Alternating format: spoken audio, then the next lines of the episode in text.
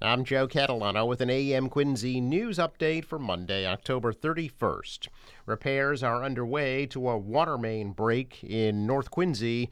Police say the pipe burst under Enterprise Drive right near the North Quincy T station on the Newport Avenue side in the parking lot. The break was reported at around 5 this morning. Quincy water crews are on scene. This is the last week of early voting for the November 8th state election. And here in Quincy, early voting is taking place today through Friday at City Hall from 8:30 a.m. to 4:30 p.m. Early voting also took place this past weekend at North Quincy High School. This past Saturday was also the last day to register to vote in the November 8th election. Tomorrow is the last day you can request a mail-in ballot and mail in ballots must be postmarked by November 8th. A ballot drop box is located outside of Quincy City Hall, and then in person voting will take place next Tuesday, November 8th. From 7 a.m. to 8 p.m., Quincy City Clerk Nicole Crispo is predicting a 50% turnout. The annual presidential wreath laying ceremony will take place today to celebrate the 287th birthday anniversary of President John Adams. A noontime ceremony will take place at the United First Parish Church, the Church of Presidents in Quincy Center. This year's ceremony will feature student speakers from Quincy and North Quincy High Schools and the Woodward School, speaking on the topic of participation in democracy. Music will be provided by the Navy Band Northeast's Crosswinds Woodwind Quintet from Newport, Rhode Island, and the Quincy Choral Society. Speakers will also include Quincy Mayor Thomas Koch, State Senator John Keenan, and representatives from the church. The wreath will be presented on behalf of President Joe Biden by Lieutenant Commander Alicia Ping from the Navy Operational Support Center in Quincy.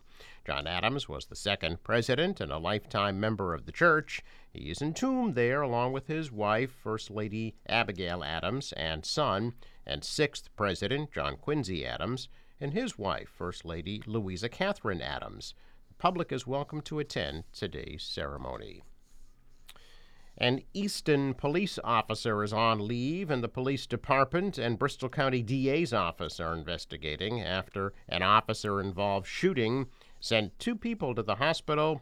Happened on Central Streets at 11:30 Friday night after police got a 911 call about a disturbance. When officers arrived, they encountered a potentially lethal situation involving a man holding a knife. Officers drew their weapons, one fired hitting the man and another resident.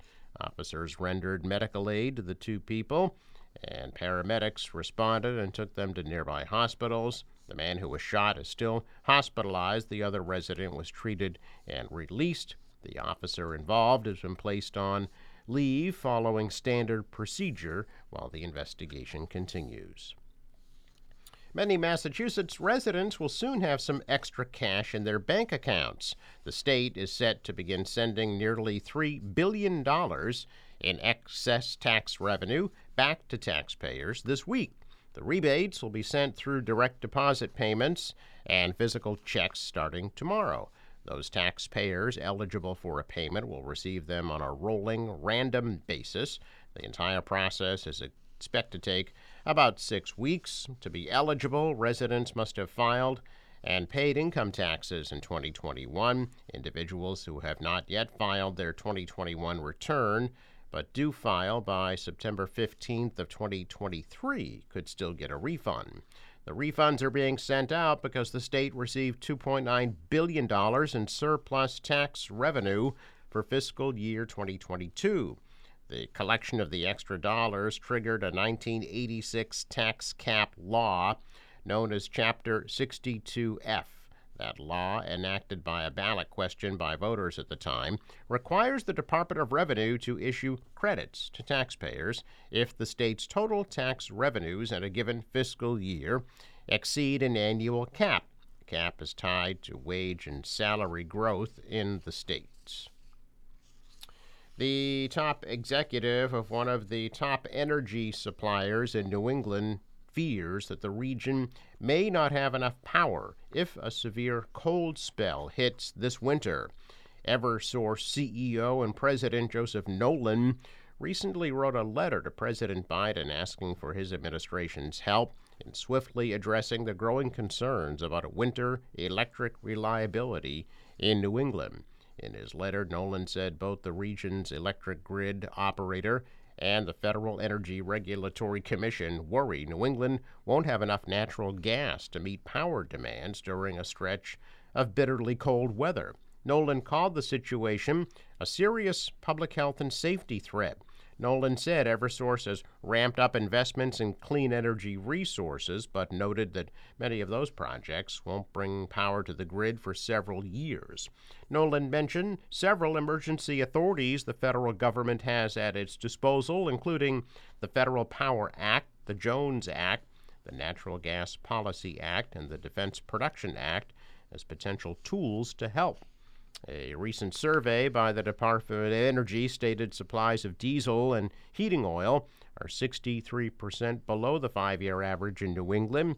Heating oil disruptions would hit the region hard because the percentage of homes that rely on it ranges from 24% in Massachusetts to more than 60% in Maine, the most heavily dependent state. In his letter to Biden, Nolan stated the war in Ukraine has led to higher electric and gas costs as well as global price pressures. A check of business news this morning. Stocks are down. The Dow lost 175 points. Nasdaq dropped 96. The S&P fell 25. Asian stocks are mostly higher. The dollar rose. The euro is down. Oil at $87 a barrel. In sports, Patriots beat the Jets 22-17. Celtics over Washington 112-94. Forecast from the National Weather Service today mostly cloudy and a high of 66. For tonight, some showers late, low of 40. Scattered showers tomorrow, high 66. Sunny on Wednesday, high 68. Thursday, mostly sunny, high 63. For the boater, waves about a foot, and southwest winds 5 to 10 knots. High tide coming up at 4:43 p.m. Sunrise 7:15, set 5:38. I'm Joe Catalano with an AM Quincy news update for Monday, October 31st.